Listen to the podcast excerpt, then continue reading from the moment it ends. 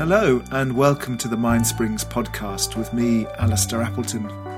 I hope you enjoy what you hear, and if you'd like to find out more about us, then visit mind-springs.org.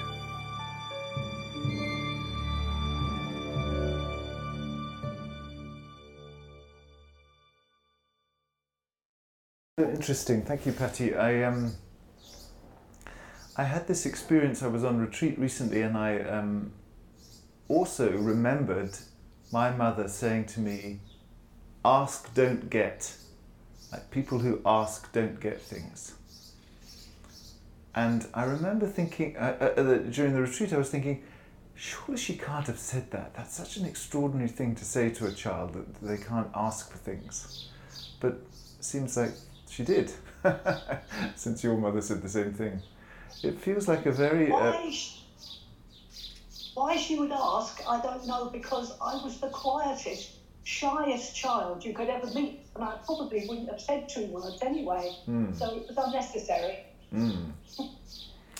But it's a very peculiar thing to say to a child because obviously children need to ask for things all the time. And actually, being able to ask for things, ask for help, is is a tremendously useful and uh, life enhancing skill. And, and being afraid of asking or feeling that we can't ask is a, is a tragedy, really, because there's such richness in the world and so many amazing people and amazing, you know, from the Buddhist point of view, amazing uh, Buddhas and Bodhisattvas and uh, the, whole universe is full of, of uh, power and it, we only need to ask for it to start to flow in our direction. In, in Tibetan Buddhism, there's a very strong um, teaching around what's known as blessings. So, blessings is the sort of communal name given to the power of um, teachers, um, lamas, uh, but also of lamas that are now Buddhas and Bodhisattvas. So all the men and women in the past who have attained enlightenment and become Buddhas for the benefit of beings, which is what in, in the Bodhisattva path is, is about, are, are there, are still here with us. But the whole point is that they attained enlightenment and didn't disappear into the Tushita heavens, but actually stayed on the planet, stayed in this world, specifically to help. And um, Tsoknyi Rinpoche, a wonderful teacher that I'm studying with a bit at the moment, he's really uh, forthright about this. He says, you know, their only purpose is to help you. And if they don't come and help you, then they're not doing their job. So you can be kind of cheeky and say, come on, you're only sitting around there waiting to help me, so I'm here. I'm asking you to help now. This is the moment. Let me feel this experience of my true self, which is, like you, a Buddha. And they're like, yeah, that's what I'm here to do. I'm going to come and help. Uh, and this bashfulness this bashfulness that has been is either inborn in us, or as you say, you were quite shy, or has been drummed into us by this weird, I don't know whether it's an English thing, but this, this uh, cultural trope of ask, don't get, or never ask. People who ask don't get things. Asking is rude. This is something we would do very well to uh, scrub out of our systems. Because the opposite is the true. As Jesus said, ask and you shall receive. Asking, knocking on the door, is how you get to meet God. You don't, you know, if they're, if they're inside, you need to knock on the door and let them know you're there. Uh, asking is, in some sense, a supreme spiritual uh, activity. That's what prayer is in, in the Christian tradition. Uh, but in, in the Tibetan tradition, uh, asking for blessings asking for the power, the siddhi, the siddhas of, of uh, these enlightened beings to flow into our bodies, so literally to flow as, as energy through our crown, through the back of our uh, heart space. This is the, in some ways, is the key spiritual act of devotion, what's called devo- devotional mogu. And what's important is that um, when we ask for something, we look in the right place to see if it's arrived.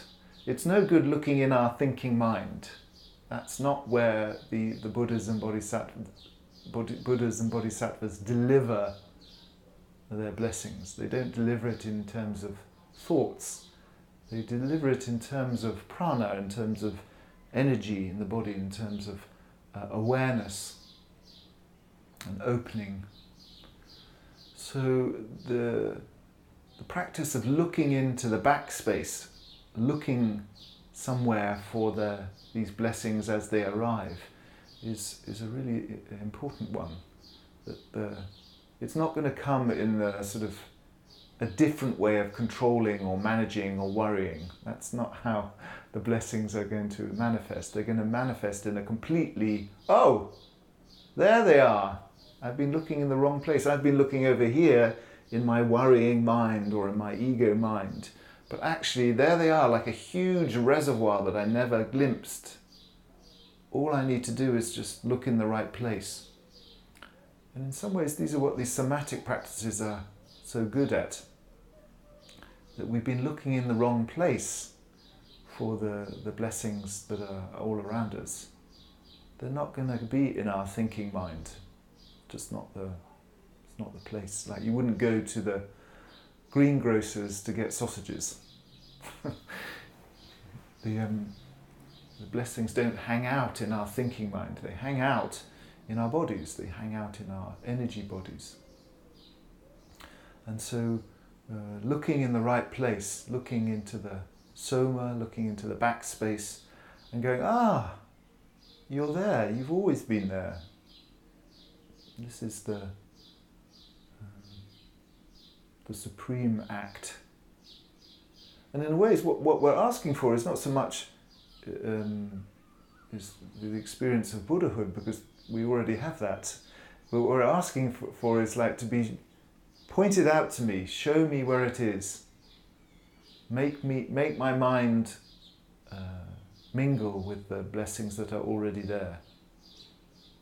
So we, we just need help steering ourselves into the right direction because the, the substance is, is already there. So the, the, you know, the Buddhas, the Bodhisattvas, the saints, the angels, however you want to call, however you want to style them, they're simply there to go, turn around. Look there. That's where you should be looking. And here's my little bodhisattva come to remind me where the love is. Well, thank you for your question, Patty. That's wonderful. Lovely to hear from you.